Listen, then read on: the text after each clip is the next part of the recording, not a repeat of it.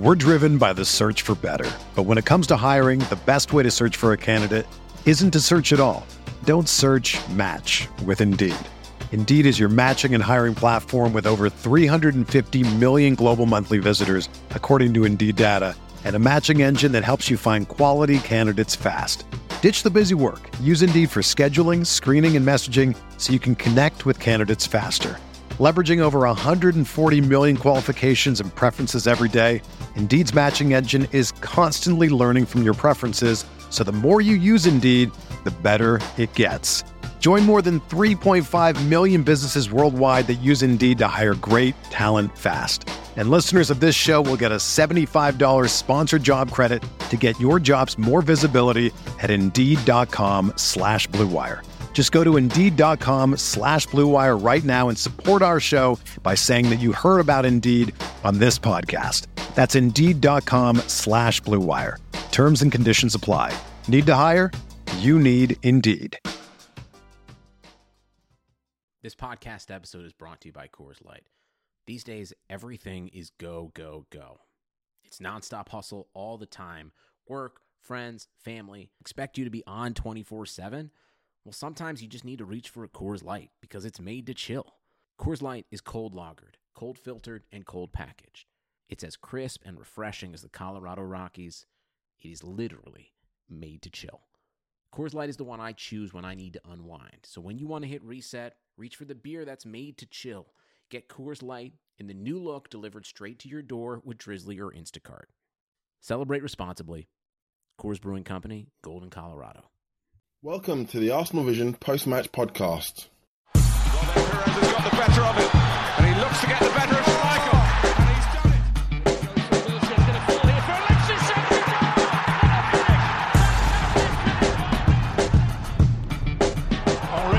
Fantastic! Fantastic! Ivan Gazidis receives his full bonus, and as an exclusive, we've been given a tape of the very meeting where he made the presentation that got him that bonus. Let's take a listen. Management, financial portfolios, insurance, computers, black leather gloves, research and development, putting in the man hours to study the science of what you need. Last week, we put liquid paper on a bee, and it died. Security. Security. And. And. Investors. Possibly, Possibly you. you. This is the Arsenal Vision Post-Match Podcast. My name is Elliot Smith, and you can block me on Twitter, Yankee Gunner. We will dive into the details of that Ivan Gazidis bonus payment, the finances, the injuries, the upcoming fixtures, and everything that you have been dying to hear us opine about. But I do want to first read it out live. We are getting the draw now for the World Cup League. Uh, the United States dropping into the World Cup League. Um, we will be playing uh, nations like Wales and... Um, Chile, so uh, we will also finish last in that. Uh, in any event, uh, my condolences to fellow Americans or fellow listeners from parts of the world where you will not be participating in the World Cup, but that means you have more time to focus on Arsenal, and when have they ever let you down? So here to join me is Tim. You can find him on Twitter at Stillberto. Hello, Tim. Evening. Uh, no, it's not, but thank you. Uh, you can find Paul on Twitter at Poznan in My Pants. Hello, Poz. Woohoo. Yep, that's right. And Clive is on Twitter at Clive P A F C. Hello, Clive. Hello, hello. The P is for positively excited to be here. And we um we are going to do a little bit on the news that has come out during the uh, seven-and-a-half-month international break we've been on, and then we'll look forward to the fixtures coming up. uh, we are going to talk finances, and uh, while I did play uh, some audio of the meeting at which Gazidis was awarded his bonus payment, Um, I think we can dive into that as well. But first, let's get to the defense, uh, something Arsenal maybe should have done over the last decade.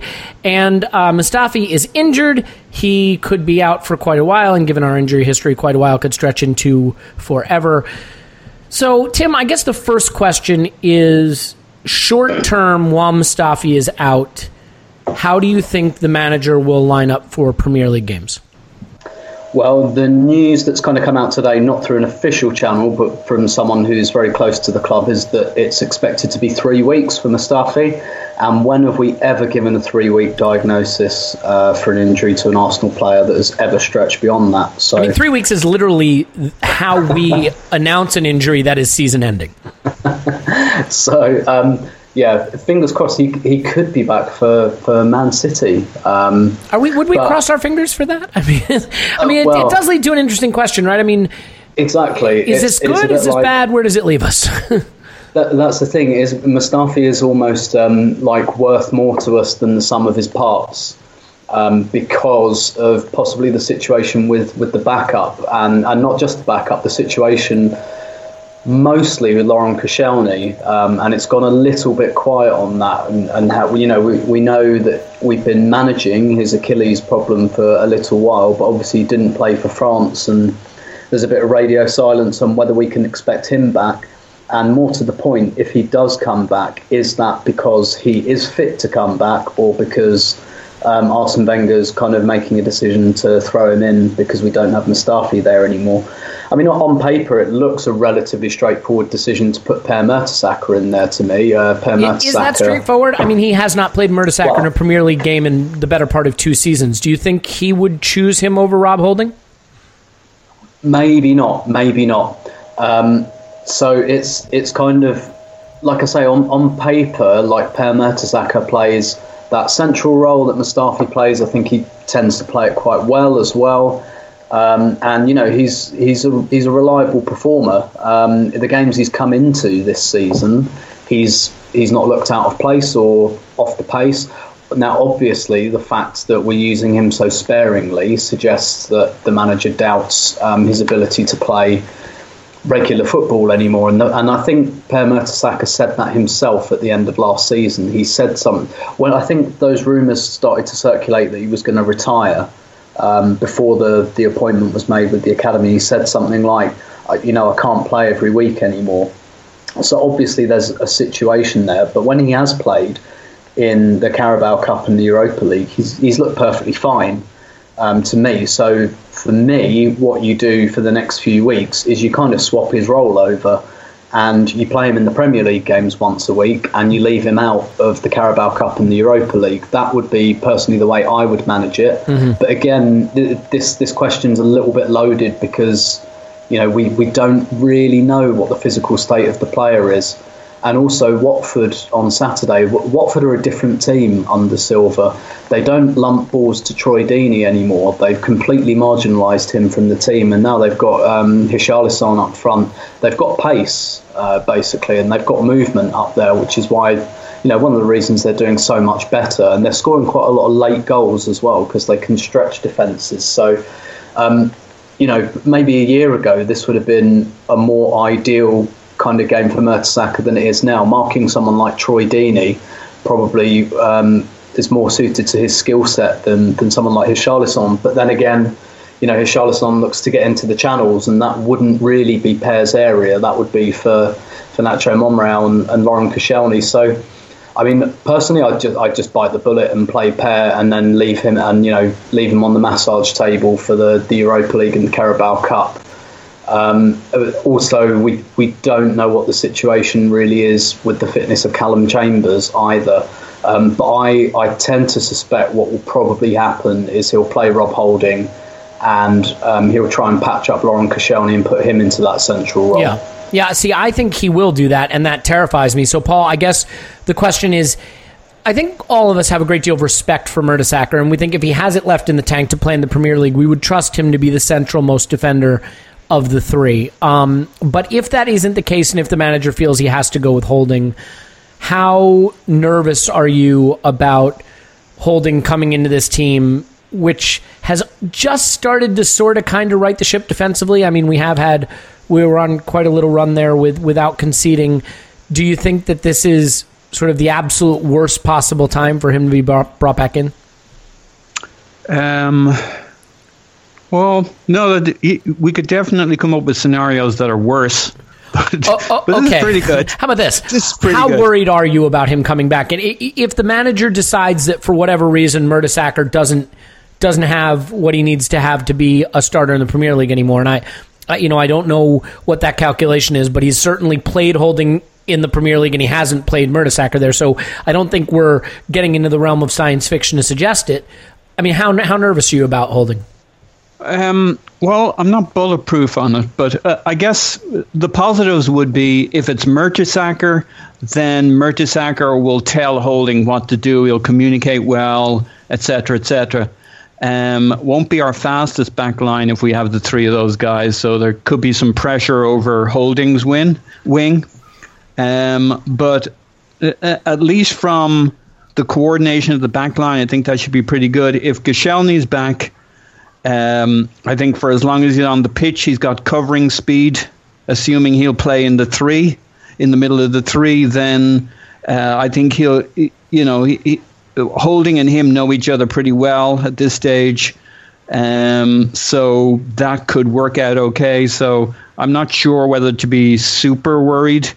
Uh, Let me ask you a question. Have, yeah, um, it's kind of the format here. Uh, so I, I think, look, there is this presumption that the guy who stands in the middle of the back three is the captain of the defense, and I get that. But to some extent, he is also the most protected.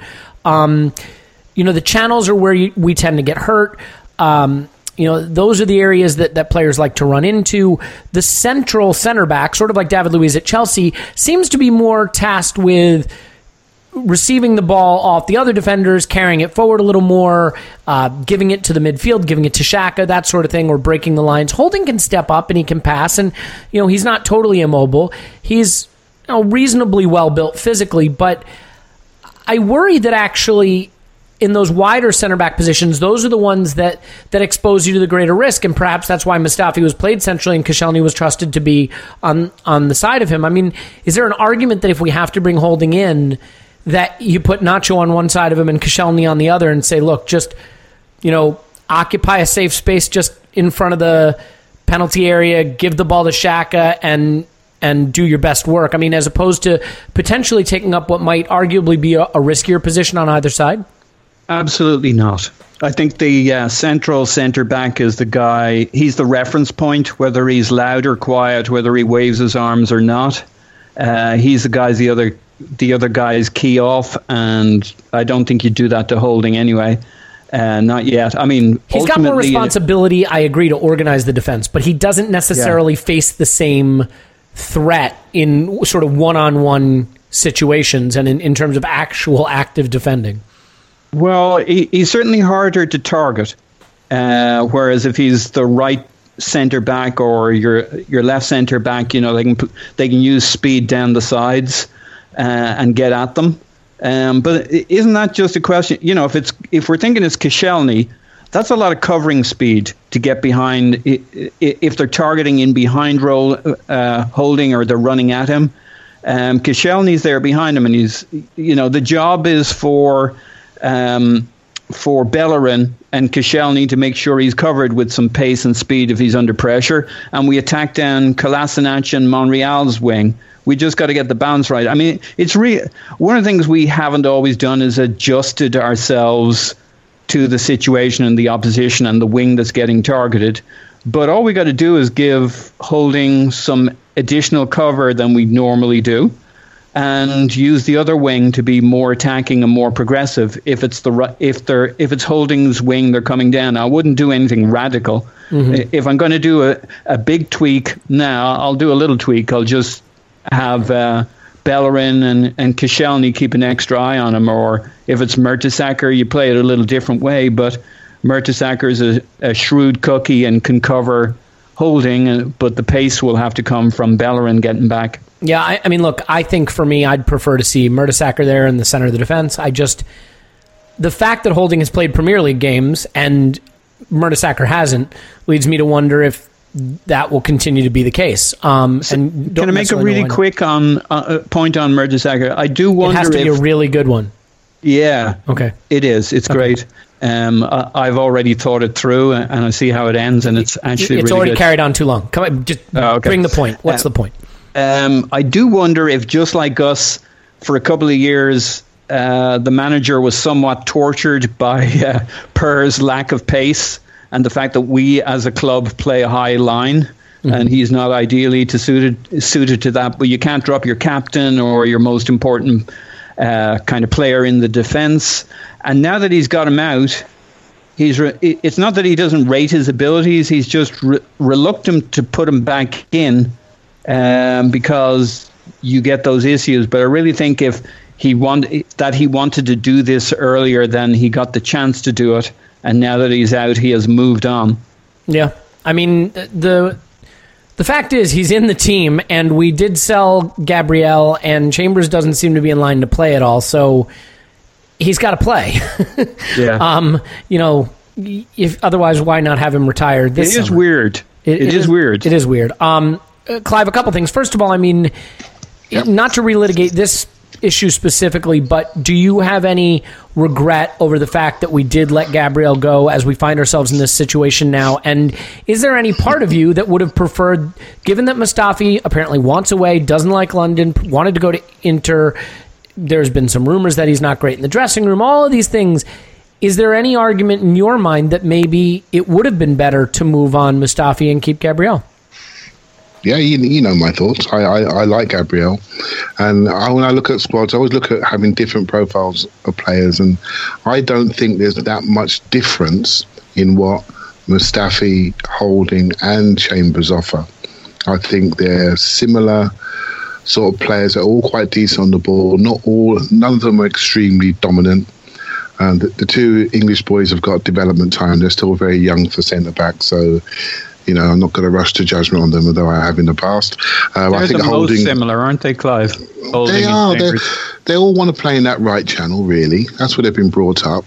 Um, Mustafi is developing a new a new way in the centre, and that's working for us um, in the short term. But, I, I, you know, if Mustafi's out, Holding or Chambers can do that job. Would you feel confident with them, any of them, in a back four any longer, given our, our recent history with, particularly in the right channel, when Bellerin goes for, goes for a walk and they're left exposed? So we've got these sort of non-dominant centre-backs. And there was one centre-back that we had, um, I know people think he's rash, but he has, he's got a dominant persona. He's physical, he's quick, and his time at right back improved him on the ball. And we sold him for peanuts, right? And I just think he's a different profile. He's more aggressive. He's not such a ball player. And it's always good to have one of those types in your defenders for those days. And, and Watford is one of those days. And as Tim alluded to, Watford have sped up their team. They're, they're the biggest team in the league. They're one of the most physical teams in the league. And so we've, we're talking, it's going to be a real battle. And don't forget, they came to our place last year and they overran us in the first half. So they're, they're going to have no inferiority complex. This is a game that really concerns me. So, yeah, Gabriel, I'm I'm disappointed, but life goes on. Um, Chambers, I'm pleased what's happened. Mustafi, that just looks like a time bomb for me. Um, but on on it does looks like a time bomb. I mean, come on, let's let's let's think Bo- about both it. Both right in here. Terms of his actual defending and in terms of his situation at the club. Everything around him, right? So just think about that injury. We all saw the injury. Did that look like a three-weeker to you? Three-week is a grade one, right? So that's a grade one tear. That looked like a near-death experience, right? It's very dramatic, right? Very dramatic. So he looks like a time bomb waiting to happen there. Let's see what let's see what happens with that prognosis. Um, I, I would have preferred to see um, Gabriel stay, but that's the that's the club's choice. But I'm going on to the game on the weekend. I've been listening to you guys talk, and I, I sort of walked in the room thinking, you know what, I want to have three adults out there. Mertesacker should play. When you look at the games we have against Red Star and then Everton away, Mertesacker's not going to play all three of those games, so he'll probably consolidate. He'll play Holding, the younger man. I think that allows us to compress the space slightly in midfield against an athletic, fast team, which I think that's what we're going to need to do. So, um... that's how I see the weekend going. And, um, yeah, it's a shame about Gabriel, but life moves on. Yeah, I guess then the, the question becomes, and, and we've discussed this before, but the manager seems to want to play a back three now, and he wants to play a back three in every game, and that's the system that the first team plays, and it's going to play that way in every competition. Yep, in this then. situation now, and, and, well, I've agreed, but are we at the point now where when we do come to these midweek games, Red Star coming up, uh, Norwich in the Carabao Cup. Does he almost have to revert to a back four because he cannot risk using first-team defenders back there in those games, and we just do not have the personnel to continue with a back three now um, uh, in, in Europa League and Carabao Cup? I think um, I, I like the back three because of the positional sense. But, but can we do it in, in the games, the rotational games? Can we do it in the... I mean, do we have the personnel? We've already seen how hard it is for us to put a squad out there with a back three in the Europa League when before Mustafi's injury. I mean, does this really yeah. force his hand to play a back four in the Europa League and, and Carabao? It, it could do. Well, we could also see Elneny playing the back three. You know, we, we saw that pre-season. That could happen. I mean, I, I I do like what he's trying to do there. I do like how it's made us more positionally adept and we have more pitch coverage. Okay, we saw at the start of the season, if you get it wrong, you know, at Anfield with the wrong people on the wrong side of the pitch, it doesn't look great. But I don't think we're playing high-quality um, high quality midweek. So let's see what he does, right? So, um, mm-hmm. But I'm not against it. If we go back four... Uh, it, it it wouldn't bother me either, but I, I see him sticking with this. Uh, we've had a couple of opportunities to move away from it, and he hasn't taken it. Everyone has a view. He doesn't really like this formation, and he's only just playing with it, and he'll go back to what he's always known. I'm not sure I agree with that. Doesn't seem to be the case. yeah, I've, I've always said it. He said it from start of season. He wants to move towards this, and um, I, I'm not sure I agree. I mean, obviously every week is different. Um, if Koscielny breaks down, and let's see what happens, right? So um, I'll tell you this much: yeah, if I have to watch Ainsley Maitland-Niles and Reece Nelson play uh, uh, wingback that that many more times this season, I'm going to take a melon ball out of my eyeballs. Yeah, yeah, yeah. It's a shame. Um, it is a big shame, but we're getting results. And so until we have a bit of an implode, which is only one game away, by the way, and that, let's that's see a great how we point. go. I, I think that is the one thing that does bother me. We are getting results, but anyone can look at those those midweek games we've played and see that that system isn't working. You'd hate to think that we're willing to stick with bad process until it's bad result. You know, I mean... I th- Elliot, do you think that we we forget all the times... when we had the back four and people were diving in behind our fullbacks, and they're, we, they're above. We haven't We've defended well in twenty years. I'm not trying to suggest that um, the, the back four is a panacea. I'm just saying that the personnel, you, when you build a squad, when you build a squad the right way, you fill the squad with the players you need to play the system you anticipate playing. Now, you have some tactical flexibility, but ideally you are built with wingbacks if you're going to play a back three, and you know, with, with the kind, you know, with, with two midfielders who can play in a midfield two together and things like that. I, we're just not built as a back three squad. We're built as a back four squad, and since we've made the switch, I think you can see some of the deficiencies. But Tim, one thing that, that is interesting, we've mentioned Chambers, and uh, news has just broken. Uh, breaking news. Uh, Callum Chambers has signed a new contract. Now, this is an interesting situation. I think he did pretty well in his loan deal last season. He has hardly featured for Arsenal at all, and on the rare occasion that he has, he hasn't looked great. Um, the manager seemed not just willing but desiring to offload him this summer, and now he has a new deal. Um Two two quick questions on this. One, what do you think of the fact that he's been given a new deal? And two, whatever you think of it, do you think that this is another example of muddled thinking or, or lack of clarity of thinking with respect to the squad? Yeah, I mean, we were just talking about um, process and result. This, this for me, is a good result via a bad process. I, I, I think this makes sense on so many levels. What I can't mm-hmm. understand is why it wasn't done in May or June. It just seemed to be, all right, so, you know, maybe he, you know, Arsene was mulling over which of his centre-backs was going to get the chop between Gabriel, Chambers and Mustafi. And I think I think kind of um, the sword of Damocles hovered over all three of them. And, and I don't think on the final day of the season the plan was to sell Gabriel. I just think that it was the easiest sale to do, and they wanted to clear some wage bill. Um, Jim, Jim, it was very interesting because Arsene said something very quickly in a press conference when being pressed about Oxlade-Chamberlain that he had to sell somebody. Now, I yeah. think there was brackets around that that said because we were trying to buy Sanchez, or, you know, we're, they were doing yeah. other maneuvers. But clearly, in his mind, they had to sell somebody. And yeah. they all, and they'd already sold a couple, so they had to sell. Somebody had to go out of the centre backs, and somebody else had to go. Yeah, and I think Gabriel was just the easiest one to do. You know, he had two years left on his contract, unsure whether he'd sign another one. Didn't entirely settle in England, and the option to go back to Spain was, and back to Valencia, you know, near where he used to live. I, I think that was a very attractive one, and it was just a quick and easy deal to do. Um, but this this makes sense on so many levels. So it's a two-year extension. So they haven't given him, you know, four or five years. Uh, he's he's got four years to run on his deal, but it's a two-year extension. So to me, there's there's kind of a few layers to this. First of all, they're parking an issue because they've got so so so so much important work to do next summer because. Um, you know, not to bleat on about the past, but they've made such a balls up that we're gonna, they've now we're going to come to all of that work that has to be done. Yeah, yeah. You know, we've got a massive iceberg coming where we've somehow got to replace almost the entire spine of the team in one go. And guess what? We've got no money coming in to do it. So we cannot afford to waste time next summer. Um, with all due respect to Callum Chambers, we cannot afford to waste time Um, pissing about with whether our fourth choice centre-back um, needs replacing. Give him his two years, because uh, uh, effectively what you're saying to him now is, right, to be honest, we're too busy to deal with you at the moment, but you're twenty-two, you're English, your value's not going to go down, even if you sit in the reserves for two years, we'll still, uh, the way like uh, transfer fees are going, we'll still probably get twenty million for you, quite frankly, even if you sit, Hell, if he sits if in the reserves, play. It may help protect his, his value.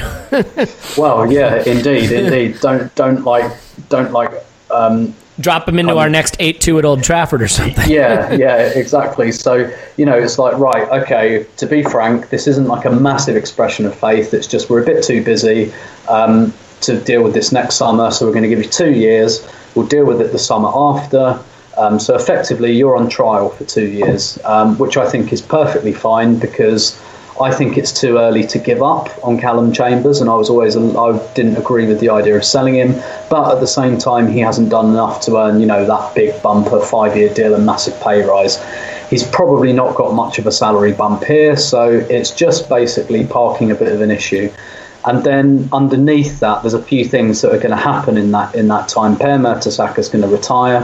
Laurent Koscielny's role is either going to disappear or reduce because of age and his Achilles issue. So we've got the next two years basically to work out whether Rob Holding and Callum Chambers, whether they're, you know, the heir apparent to Mertesacker and Koscielny, maybe we don't know what's going to happen with Mustafi next summer because that doesn't look like an emphatic, yes sir, you're staying for the rest of your contract. That again looks like an issue that might rear its head. So, so Callum Chambers is just an easy decision to make. It's like we, we've got too much on our plate to mess around with this. He's twenty-two. He'll be twenty-four in two years with two years left on his deal. We can make a decision then um, whether he's progressed or not. Um, and he might be first choice by then. He might have replaced Laurent Koscielny. He might be um, a decent backup and he might have replaced, you know, Gabriel effectively. We don't know yet. He might be a complete disaster. He might not kick on. He might need a move. But It's, there's nothing urgent there. He's twenty-two. He's got plenty of time to learn, and we've got bigger fish to fry. Um, and like I say, this isn't going to wreck the wage bill, um, keeping him on for another two years. Um, so, you know, it, it, it makes sense. It, it, make, it just makes so much sense that I don't understand why it, it didn't make sense in June.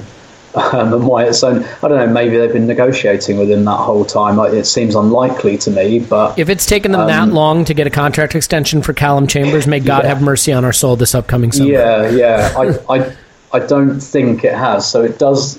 So you're right, the, the, the process of arriving at this decision does seem a little bit worrying. And, you know, we, we've heard some rumours about, um, you know, Dick Law's replacement coming in and whether that's Mark Overmars or not. You know, you never know. Maybe there's something going on there. Maybe there's a machination going on where, um, whether it's Mark Overmars or someone else, is kind of already looking at things and going, right, look, don't waste time with him. Just get that sorted now. Park that issue. Um, I don't know. That's you know, that's complete plucked out of the air speculation, but it, it's just such a sensible, logical decision, which um, perhaps is a little bit unnerving at Arsenal at the moment. It's it. But I agree, and it's, it's a little bit concerning. With absent any real evaluation of the quality of the player, it's just the right thing yeah. to do with it's, a squad member who you, you can get a deal done quickly, get that off your plate, and move on to the bigger issues. Yeah, it's it's it's a no risk um, thing that we've done, whereas um, not doing it carries big risk. Did they mention so, the wage I mean, by any chance? Do we know what that is? N- no, because that would be my I, only you know, concern. You know, if they bumped him yeah. to three hundred and fifty thousand pounds a week, you know, then then we're having I, a different. I doubt it. I bet it's. a tiny salary bump. It will be a bit like um, when Ramsey signed his deal in about two thousand twelve. He signed on the same wage, but Arsenal said, if in twelve months your performance is improved, we'll bump your salary, and that's what they did. And and this is probably what they've said to Chambers now. They've probably said, well, look, in two years, we've got a decision to make. We either renew you or sell you, and either way, you'll you'll probably you know be well looked after. So. Yeah. Yeah. Well, that's one down. Now just the other eighty-two players we've got to figure out about. Um, so, Paul, I mean, January's fast approaching, and transfers are, are what get the clicks, so we're going to talk about them. Um, I think there's obviously still the open question of whether, if we can, we should try to sell Alexis or Ozil in January. What makes this tricky is, you know, Mane is, is injured, so he's going to be out for a while for Liverpool. They are scuffling a little bit, and without him, they really don't look the same. They're about to play Manchester United. It's they, they could be in trouble, and that means one more team for us to jump to legitimately be in the top four conversation. And I think at this point, Chelsea don't look fantastic. You'd have to at least put us in that conversation. Is Arsenal kind of between a rock and a hard place for January? I mean, if you are managing this club, are you at the point where the only thing you look to do is strengthen in January and the entire goal now is top four because it looks possible, or are you still trying to get a return on Ozil or Alexis if you can? Uh, I don't think any of that's... Ne- I think you're trying to get a, a, a, a result out of Ozil or Alexis. And I think as January comes, uh, a bit like... I don't think Chamber, Chambers and Holding will both prove to be the full deal at the, in a year or two. We'll find one kicked on and one didn't. Probably by the time January comes around, we'll have come to the conclusion that, say, Sanchez is a real asset and has got his head straight, and Ozil not so much, or vice versa. So uh, time will help a lot on this. I suspect at the end of the day, the most important thing... You won't know in January either way in terms of how our season's going to turn out. I mean, a lot can happen in three months, so I don't think we'll ever be, we'll either be so high up the table or so low, low down the table. Um, Let's just say yeah. the, the the picture paints uh, us as a, a candidate for a top four finish, such that weakening the squad in January wouldn't be advisable if you want to finish in the top four. Yeah, I, I don't think he'll... sell either of them to weaken the squad. He'll only sell one of them if they're really not particularly helping and they're probably hurting. So, you know, if uh, Sanchez pulls the big sulk after Chile gets kicked out, he decides he's nothing to live with and wants to move on with his life um, now that he has no World Cup and he's not helping in the squad, he could go in January. But I don't think he'll go because...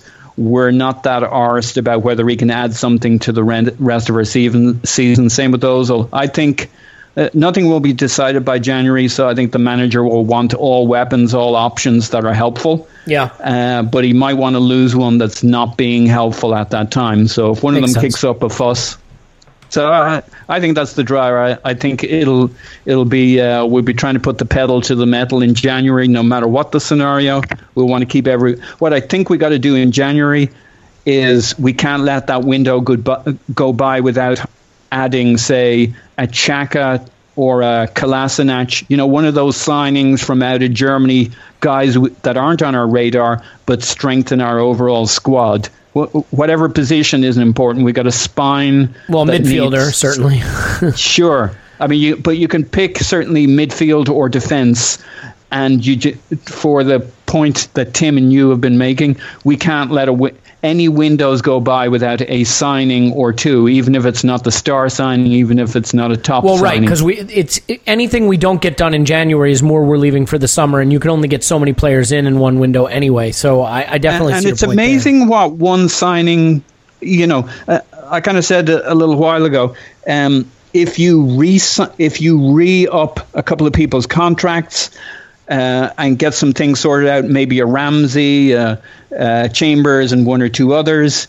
Uh, you make a signing in January, uh, and you have a you know a Kolasinac done by March or April for the following season. There, you know, you got four players sorted out if they're the right players. Suddenly, the work doesn't seem nearly as daunting. So it's a really important period. We don't have to wait till summer. We could get three or four players sorted out internally and externally, one in January and one before the window opens, like we did with Podolski, like we did mm-hmm. with uh, Kolasinac, like we did with Shaka. Maybe, maybe not a Podolski, though. Maybe. Yeah, maybe not a Podolski. Maybe not someone just like Podolski, although I I love him on social media. Um, he, he was good in that first game against Liverpool. He's got a great left foot. Uh, Clive, the the big issue, I think, for me, the thing that I can't understand is how poorly we have performed in the transfer market over the past five, six, seven years in targeting bright, young talent. You know, not not the sixteen, seventeen-year-olds who are a million pounds or five hundred thousand pounds. The, you know, like what Liverpool did with Suarez, bringing him in from the Eredivisie, right? Or, you know, uh, that kind of a mold. Someone who who could be, develop into one of the best players in the world. A, a really bright young talent. Maybe the problem has been that we've reached a point where even those guys, those eighteen, nineteen-year-old, twenty-year-old guys who are in that echelon are now thirty, forty, fifty million pounds. I mean, we saw what Anthony Martial cost. But would you say that our biggest failure has been the failure over the past few seasons to take a fairly large flyer, I mean, ten, fifteen, twenty million on a young player? And is that what we really need to do this upcoming summer? Because if the accounts are true and we have ninety or one hundred or one hundred ten million pounds to spend or whatever, buying one star isn't going to fix what's broken with us, especially after this year when we lose Alexis and Ozil and so on and so forth. Is the plan now, and has the big failing been, buying talented young players who can potentially become the, the I hate to use the expression, but the world-class players that we'll need? It's a tough one, right? Because the football world has changed, right? So your um, your American player, is it Christian Pulisic? Whoever his name Pulisic, is, eighteen. Yeah. Yeah, yeah eighteen, eighteen. We can't right, buy him Dortmund. either. Yeah. How how much would he cost? Forty-five, right, fifty. How much would he at cost? At a minimum. Yeah. Let's should we, should we just say eighty? I mean, right? he's only a couple of he's only a couple of YouTube videos away from being a world star, right? So, and that's and that's the difference. That the market's completely changed. So what we used to do, you know, getting these seventeen, eighteen-year-olds and and beating everyone to the punch and really focusing on talent identification. Everyone's doing it, and everyone's doing it younger, and everyone's investing more money. They're making sure they pay their mums and dads a lot more money. They're doing immoral agent deals, which we won't do. They're having immoral relationships, which we won't have, in case those deals get investigated further down the road, because Arsenal are built on values, right? And those values are some of the reasons why we support them. But we're also, those values trap us, and they slow us, and they make us hesitant. And um, us being hesitant means we're being picked off by our by our competitors. I mean, Martial, for example, Wenger knew all about him, liked him, and Monaco said, well, he's not for sale. Two minutes later, Manchester United come in with a big checkbook, and um, suddenly he's in their team. And he goes, I'm, I was surprised. I didn't know he was for, he was for sale. And we sit here thinking we've got Alexis moaning and stopping in our in our dressing room, and we're thinking we could do a left-sided forward who's a who can score a few goals, who's a bit powerful, who's good on the dribble. And he's playing for Manchester United, and he's on the bench for five of their six games, whichever they've had. So it's a it's a it's an issue. I, I'm not I'm not sure what the answer is. I'm not sure if the answer is waiting at Madrid's back door and waiting at Barcelona's back door for their star that doesn't get into their team and make him our star. They expect him to be committed to our team. I'm not sure if that's the answer. I just think we need to be we need to be smarter how we buy, but smarter how we sell our club to those players. There is a finite group of world-class players in the world, and teams are hoarding people. They're hoarding players. And so the situation that we have with our squad, maybe a bit top-heavy, other teams do as well, but we've got to be able to sell them a project, and that's where we're failing. We're not selling them a project. We're selling them an, an aged club with aged people that needs freshening up. So when that project changes, then I think we become incredibly attractive to a number of different players. We probably need that. We probably do need a signing that says, "Come and play with me." At the moment, our two superstars look disgruntled. So maybe the player that's turning out to be the most important player for our future potentially could be Lacazette. He's he's he's mid twenties. He's French. There's so That's much French point, talent yeah. out there. He should be the one. He should be the poster child of the club now and say, come and play with me. Come and play with me. This is where we're going. I think it's a very important transfer, but it's also very important how we promote him, how we sell him, how we use him to create a network with other players. Players are now by helping to buy other players. It's like the N B A. You know, you go and play with LeBron James. You go and play with certain players. Players are recruiting players. I think we need to do that a lot more and not look at aged coaches and expect them to be of the same generation, be able to pull the players that we want to get into our club. And I think, I think we just got to move with the times, and that, that's this is where it's going. This is where it's going, and I think um, what we used to do no longer works because everyone's doing it, and they've got big, deeper pockets, and they're more immoral. And where we need to go now is build around those. You heard me say on Twitter, build around those new pillars that we're buying, and we've got a few from the German league and the French league. Now they need to help us recruit the next layer. So um, that's why I think we should. That's how I see us going going forward. Um, I mean, do you do you have to lay some some blame at the feet of... Look, I think every great manager has to have a market that they mine effectively, right? A market of talent. Um, you know, maybe that's Klopp bringing players from Dortmund with him, or understanding the German market, or, you know, maybe it's it's Conte knowing Italy, or, you know, whatever market he knows. You know, again, I'm, I'm making this up as I go. It was no, Arsene Wenger with France, but but... Does Arsene Wenger have to take some criticism for the fact that there is a golden generation of young French talent, and the guy he got from that generation was Yaya Sanogo? I mean, as as much as we all love love Yaya, I mean, does does he does he own some responsibility for you the fact that bastard. I love Yaya, yeah, I love him, but does he yeah, own some responsibility yeah, yeah. for that? I mean, Martial and he Lamar does. and Mbappe, and, you know, we can go on and on and on, and Kondogbia and all these guys, he he didn't get any of them. Yeah, he really didn't. And let's, and I think that's a massive failing on his behalf. But hold on a minute. He's got a French scout called Gilles Grimondi, and he's still in his job last time I looked. Right? So what's he looking well, at? That, that I mean, the buck stops here, right? I mean, at the end of the day, this this is all... It all funnels up to Arsene. It all bubbles up to him. Absolutely. I'm not. He's not beyond criticism, right? So we all know we've we, we've missed out on players we would never have missed out on historically, but we've changed. We have kept players longer. We have trusted players longer. I feel we've been a bit lazy on, on year on year, waiting for certain people to break through. We've got many players in six, seven, eight, nine, ten, eleven years, Theo, that have been here a long time, trousering a lot of money, and they're still here. And yeah, yes, don't forget that, scoring a lot of goals. Yeah, absolutely. But, but never, but, hit, never hitting uh, the heights that maybe that maybe we exactly. had hoped. Exactly. Look, I, I We're think... Not, I'm not calling them failures. I'm just saying we all have expectations that we want to compete a little bit more. We want to be a bit closer to the top. We don't demand winning. We just we just demand a bit of progression. That's all. That's all I demand anyway. Yeah, and, and uh, you raise an interesting point, Clive, which is that Arsene had his guys, his young guys. You know, the Oxlade-Chamberlain and... was certainly one of them, and Jack Wilshere, and, you know, he had his guys that maybe yep. he really wanted to see make the leap, so to speak, and intentionally maybe eschewed the, the younger market in the interest of trying to give those younger players room that he that he was banking on, and obviously we've seen where that's led. So, Tim, I mean, I'll, I'll kick it over to you on this one. I.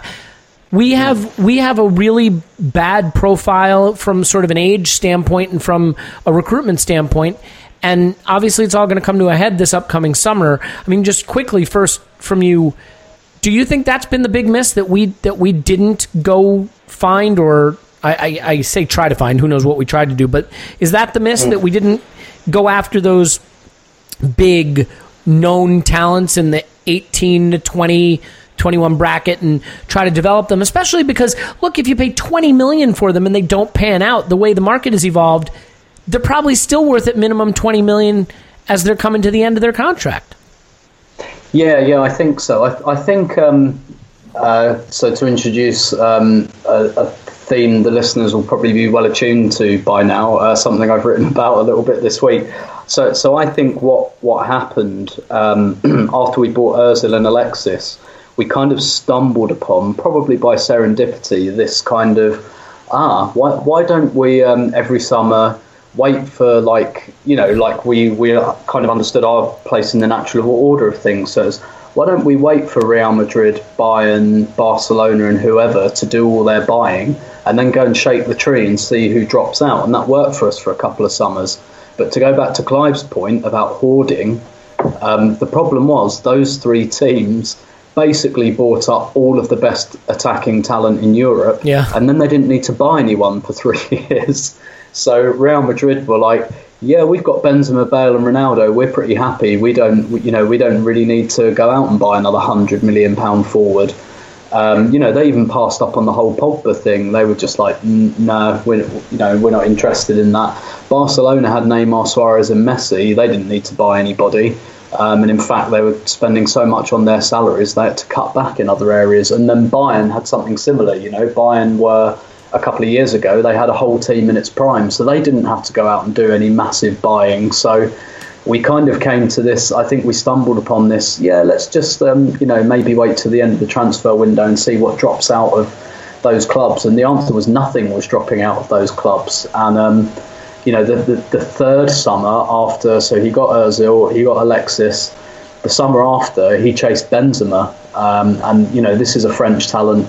And again, uh, to kind of plug back into the actual conversation, maybe Benzema is someone that really really should have been on our radar close to a decade ago. Yeah. Um, but he tried to buy, you know, mid to late twenties ready-made Benzema, which, you know, which was kind of um, what we all hoped would happen for Arsenal, that that we'd be able to buy straight off the shelf. It's just um, weird that we, we went to exclusively it. buying straight off the shelf, you know? Yeah, yeah, exactly. I, I don't know if we lost our way a bit or if we got a bit excited. But, you know, Ar- Arsene did say about a year ago, he made this point about some French players. You know, he, he said, like, I knew about Kanté, I knew about Griezmann. He's, how many times, he, you know, he won't shut up about how many times he's spoken to Mbappe. Um, you know, and, and that feels like him saying, hey, yeah, I still knew about these guys. I just I just couldn't get them. Um, and, you know, you're saying stuff about scouting and, and stuff like that. He, he seemed to be hinting that he knew about these players, but um, someone somewhere let him down. Is and, it possible, uh, though, that the reason he couldn't get them is in his mind, you don't pay twenty-five or thirty million for a young yeah. uh, prospect that... The way Maybe. you buy young prospects is you pay a couple million at most and you develop them. And I mean, that's just not the way it works anymore. And did we did yeah. we misread the money market? I mean, we left the cash in yeah. the bank thinking that that cash would become our our power in the market. The cash devalued because of Brexit and because of the inflation in the market and the T V deal coming into the Premier League, which made English teams a mark for sellers, combined with the fact that had we bought assets with that cash, the assets could have then generated more cash through sales yeah. than the cash in the bank did. Yeah, definitely. We, we've certainly been blindsided blindsided by that. Um, and yeah, I, I think that, that's that's a very, very kind of valid criticism. And yeah, I mean, I, I think the, the kind of irony is... Um, And again, this this is kind of alluding to a theme I've written about this week. Arsenal have kind of come full circle, almost back to Project Youth. So Project Youth, you know, who who were the two poster boys of Project Youth? Van Persie and Fabregas. They both left in their prime, and that's that's what we're getting now. And because we're now in a stage where we've dropped into the Europa League, we've got star players leaving on free transfers, and um, we've got the Puma and Emirates deals coming up at the end of the season. Arguably, getting into we're back to where we were ten years ago, where getting into the top four is absolutely critical again, because we're back to the stage of we need that to hook the star players. We need that to get the value that we need to get mm. from our, our key commercial deals. And it, it kind of feels like we've we've gone round in a, in a big circle, where, you know, our two star players are about to leave and we absolutely must, at the expense of everything else, get back in the top four. So when Arsene says, you know, oh, it's not as important nowadays, um, well, it, maybe he's right generally, but for Arsenal, because of the situation we are now in, it's, to me, it's as important as ever. It's more um, important. You know, it's more important because of the Premier yeah. League rules related to wages The best way for you to build your squad is to add revenue not through the T V deal. And you can only pull yeah. in the same amount of revenue every year from ticket sales unless you raise them dramatically. So the best way to improve your revenue is your commercial deals. That's what yeah. unlocks your ability to add talent to your squad.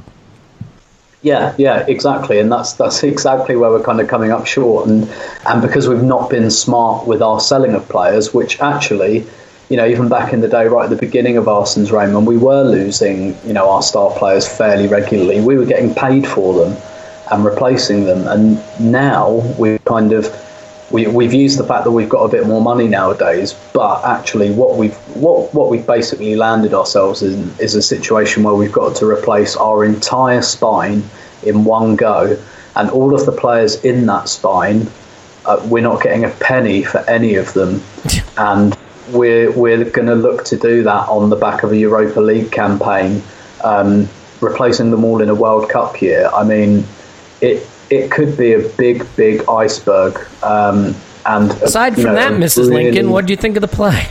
yeah, yeah, exactly. It's, it's, it's. This is, this is, you know, such a crucial year. This could be a real crossroads year, because I think we're looking at, if we don't get in the top four, I think we're looking at what Liverpool have gone through. Um, at least a bit, a bit of a bit of post-Ferguson Man United as well, but they've just had the money to spend their way back in. Tim, and there's um, there's another there's another bad fact, which is all of this recruitment and all this negotiation and all this work that has to be done is done with a guy at the helm who one year later is gone himself.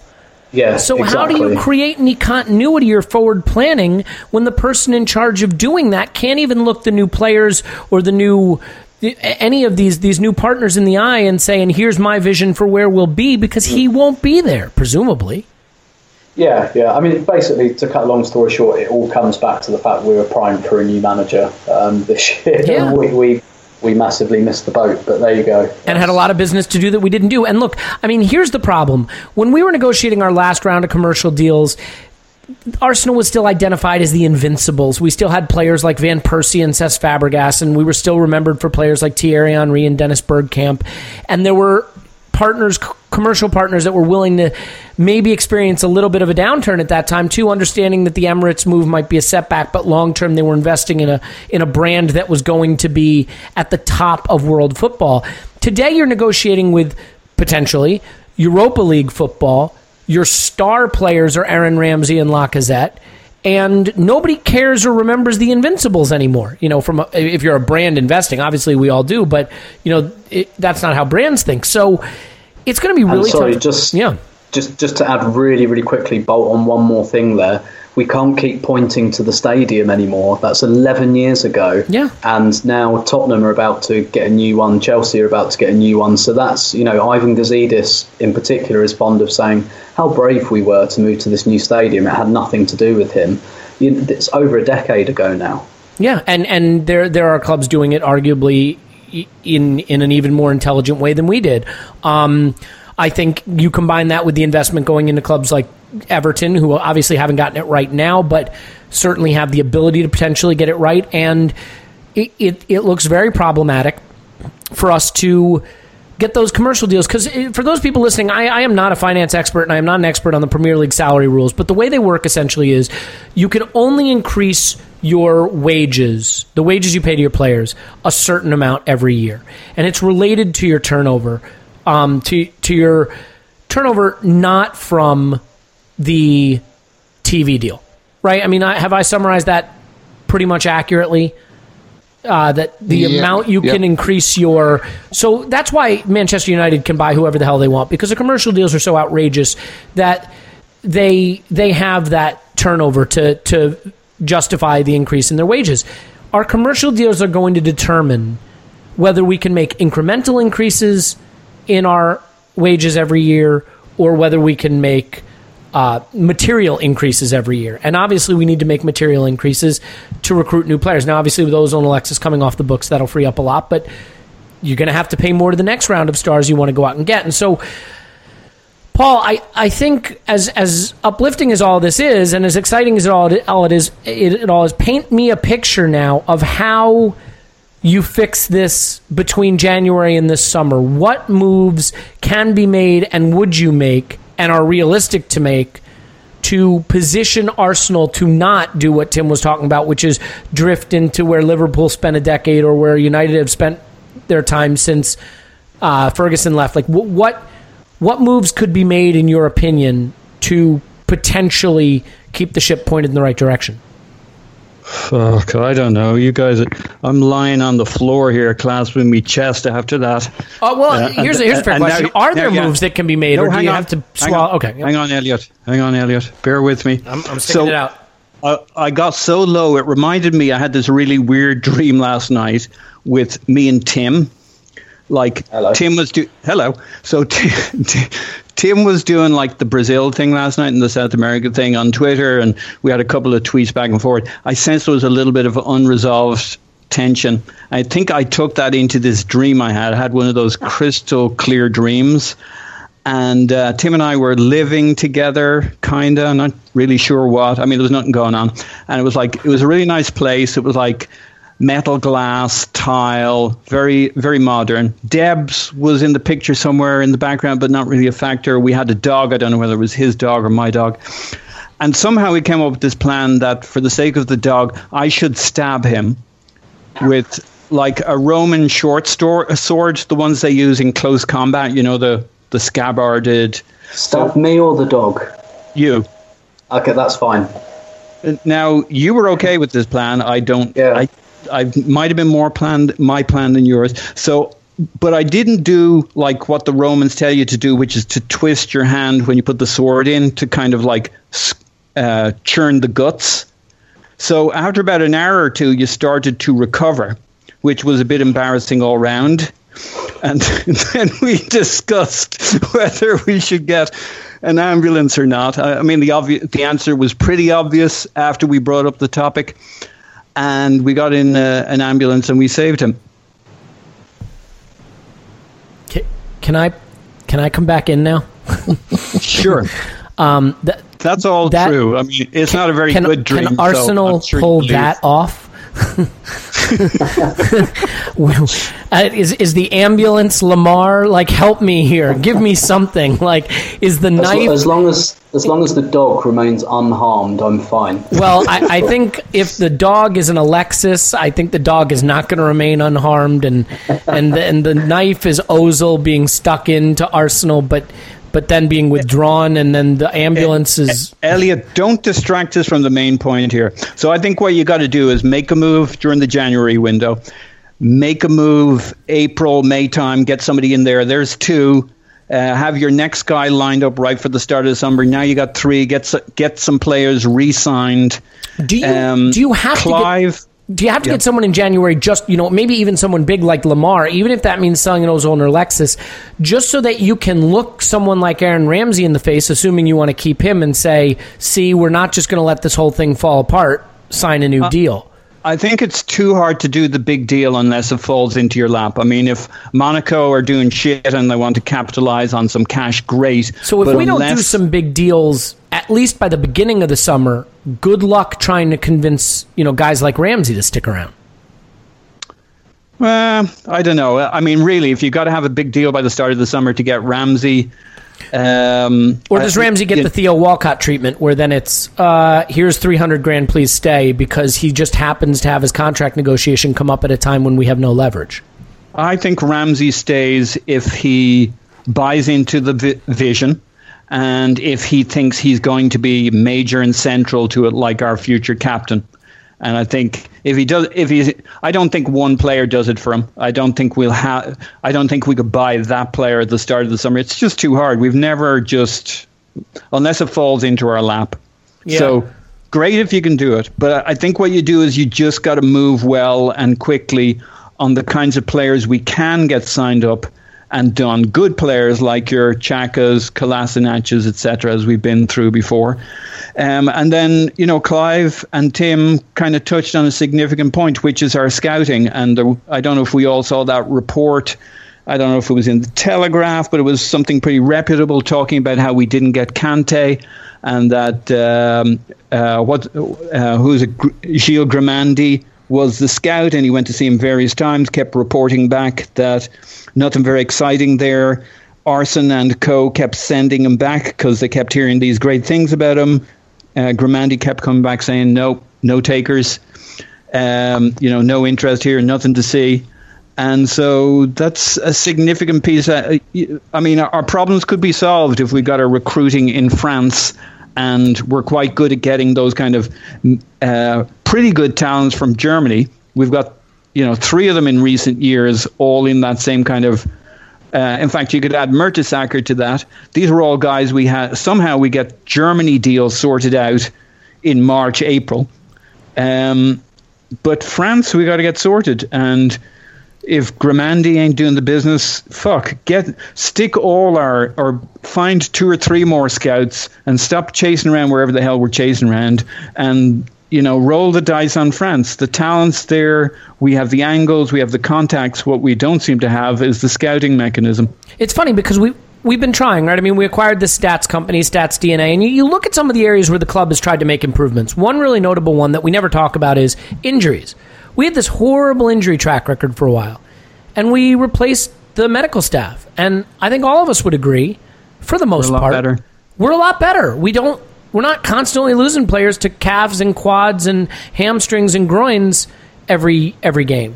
I mean, at least not at Arsenal. You know, we lost Mustafi on, on international duty.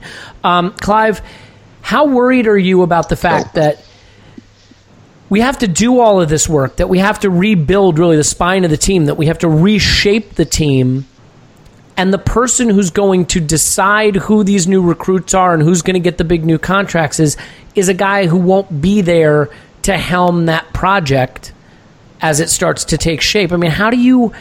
How do you put the future of the club in the hands of someone whose own future is not at the club? Well, firstly, you're making a big assumption that he won't be there. Right, well, so, um, right. No, sorry. I'm talking about seven years from now when we're in the same situation. Okay. Uh, so uh, yeah, uh, this is a, we, we got, we, obviously Tim's really explained it really well where we are. Uh, I spoke you know, on, on, the, on another podcast many, many years ago about renewal, and I could see this coming. Uh, I could see that we were hitting a point where we were keeping people. You, you I felt we were shoot doing Arson a, an email. Would it, would, would it kill I, you to make a, a call? I, I've often said we've been doing a lap of honour in a Diamond Club, congratulating ourselves on the new revenue from twenty fourteen, and we just signed on our players again. We just signed them on British Core. We just signed them on. It was just easy. It was easy. We could sustain the top four. It was no problem. The top four's become a top six, and now you have to. Now we have to hold on to our phony baloney jobs. We've got to really earn our money. And so we talk about Jules Grimandi. Okay, he did, had three mentions tonight, right? But, but yeah, he's still in the job, right? He's still in the job. Um, so. I think the competition crept up on us. You heard me talk about our competitive landscape. You need to keep an eye on it, and we didn't. And now we have to work.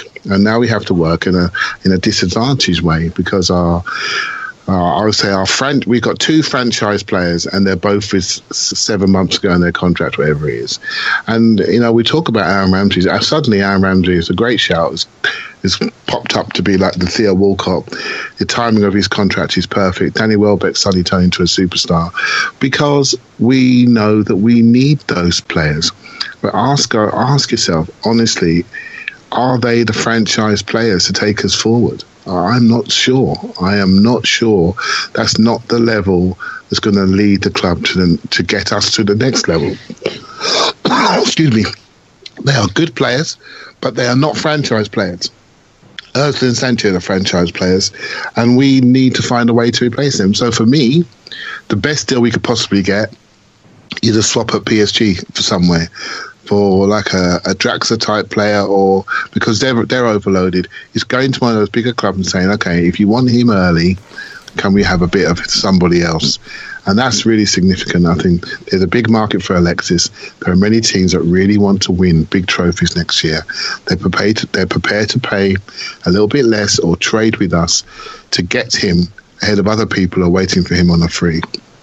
So I'm hoping that Arsenal are developing a market for him, and at least we're going to get something back. If we get something back in the twenty-three, twenty-four-year-old age range, we have the start of something. Um, what if we're sitting, you, you know, fourth, three points above Chelsea and Liverpool? I mean, it makes no difference to you?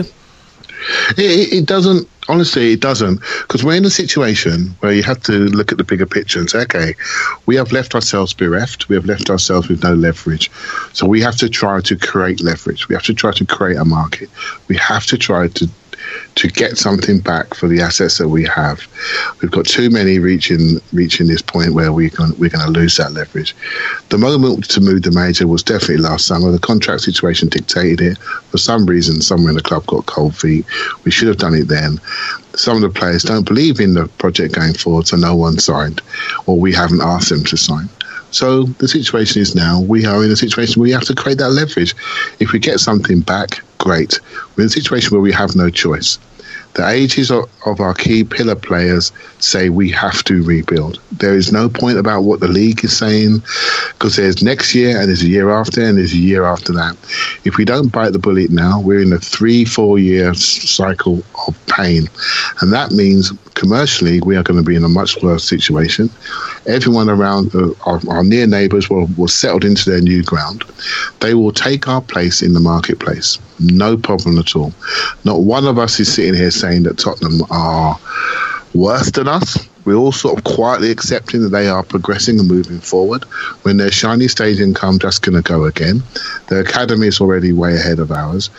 England are now training at their training ground, not the Arsenal training ground. That's just happening all around us.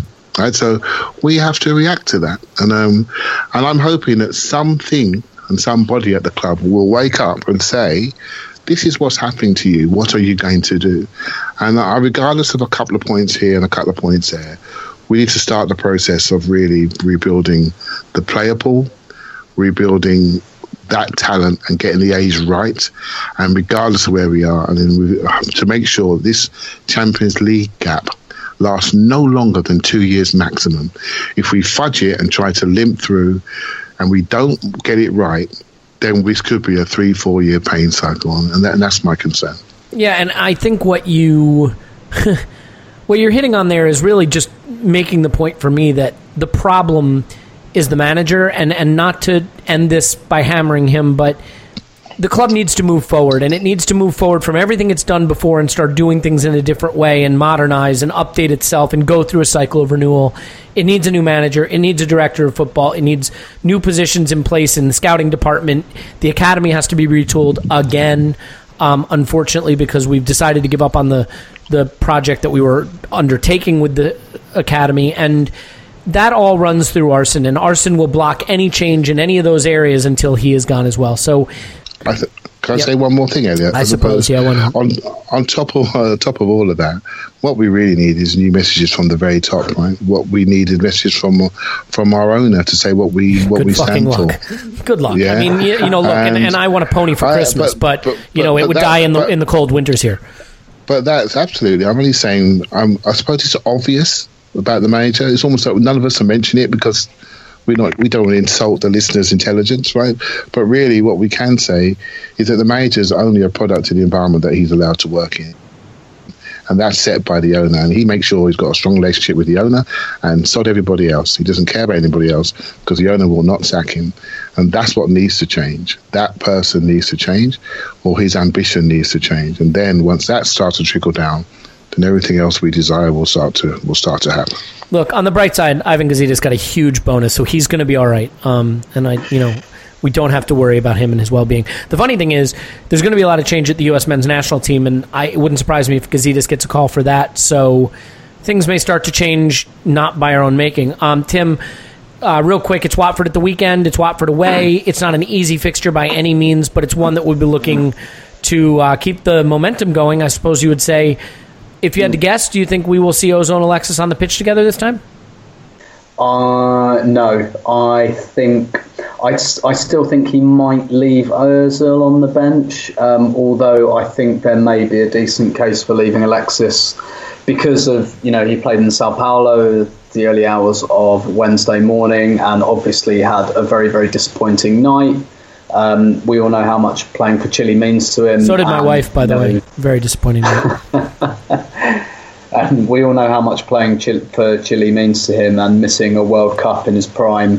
Um, you know, that's going to sting. And I, I have to say, I haven't been worried about the whole "this is Alexis's last year" thing. I've never been worried about that. Um, but I am a little bit worried about what this might what what this might do for him mentally.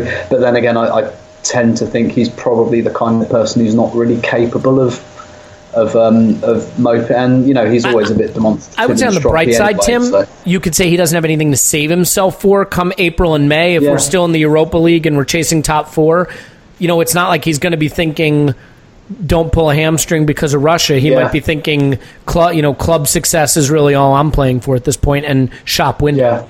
So yeah, yeah, yeah, exactly. But whether um, we involve, whether we play him from the start uh, against Watford, I, I'm not sure. I don't think we'll see them both together. No, um, and I tend to think it will be Ozil who will be on the bench. So you think it's Iwobi who comes right back in? Yes, yes, I do. Fresh off getting he, and, them in and, the World yeah, exactly. Cup. He he had the opposite experience to Alexis Sanchez, and you know he came back a little bit earlier as well. I think he was um, that that was last weekend, so he's yeah. he's been back like yep. since early this week. So yeah, I, I expect to see him start. Interesting, Paul. Projection, prediction, guess. What's the score? Uh, uh, well, I I would strongly recommend that he plays neither of them. Really? Yeah. What? Yeah. Why? Well, you know, we, we still have them on the books, right? Like, yeah, yeah, yeah. Well, I think Alexis is going to be. Uh, I mean, if you there's no way Pep would play Alexis after that game. I'm just not a fan the guy's of guessing what the emo- well knackered. Yeah, that that's a possibility. And depressed. Although he did that. only have one game. He right. He he only played one game over the international break. No, he played both. Did he? Yeah. Oh, son of a bitch. All right. Yeah. yeah. Why, why, so, and why, why not Ozil? And then uh, Ozil's a candidate. Um, if he, if he's really deemed fully fit, yeah, this is probably the game you'd bring him back in. So if you don't play but, either of them, who, who, who Iwobi and who? Uh, well, that's that's the better question. Then what? Iwobi and Ramsey with Elneny and Shaka? So I mean, nah, nah. Okay, yeah, you're probably going to play Ozil in this or Alexis. Um. Uh, not Alexis. Okay. I would definitely. Well, it, all right. So when, when we trot out Iwobi and and Ramsey and Elneny and Shaka uh, and and Holding, and you're starting to really get me excited for this game. What what's the score going to be? Um, two one to us. Uh, us is Arsenal. Yeah. Sweet. That sounds awesome. Clive, predictions, predictions, guesses. Yeah, I think. Um, Yeah, I think Iwobi will play with Alexis and Lacazette up front. It'll be, um, you know, Kolasinac, uh, Shaka, Ramsey, Bellerin, Holding, Koscielny, Monreal, check. You go with that. Uh, I think we're going to need we're going to need the best the best eleven that we can possibly have. I do like Iwobi in this game because I think he's quite physical. I think we're going to need that physicality. We're going to need that running power to discourage them from thinking we're vulnerable. I don't want to see us on the pitch because I think he will make us look vulnerable physically, and I think we need to match them first. And I see us winning by the odd goal, but I think it's time for Alexis to um, shape up or ship out. Right, so I don't care about his issues in the week. He's been he shaping is, up, uh, to be fair. Yeah, he's he's getting he's coming back to shape, right? And, um, and if it, this time last year he played that game, we would all we all know he would have come back off the plane straight onto the pitch. Let's see where his head's at, and hopefully he can come back and start. He's going to want to play. He's going to beg Arsene to let him play. I think we all know that. Um, so yeah, when yeah. you say we're going to win by the odd goal, just out of curiosity, do you mean like a, a goal, or that the goal itself will be odd, like like the ones that uh, Ospina concedes? I think it could be like a three two. A three two.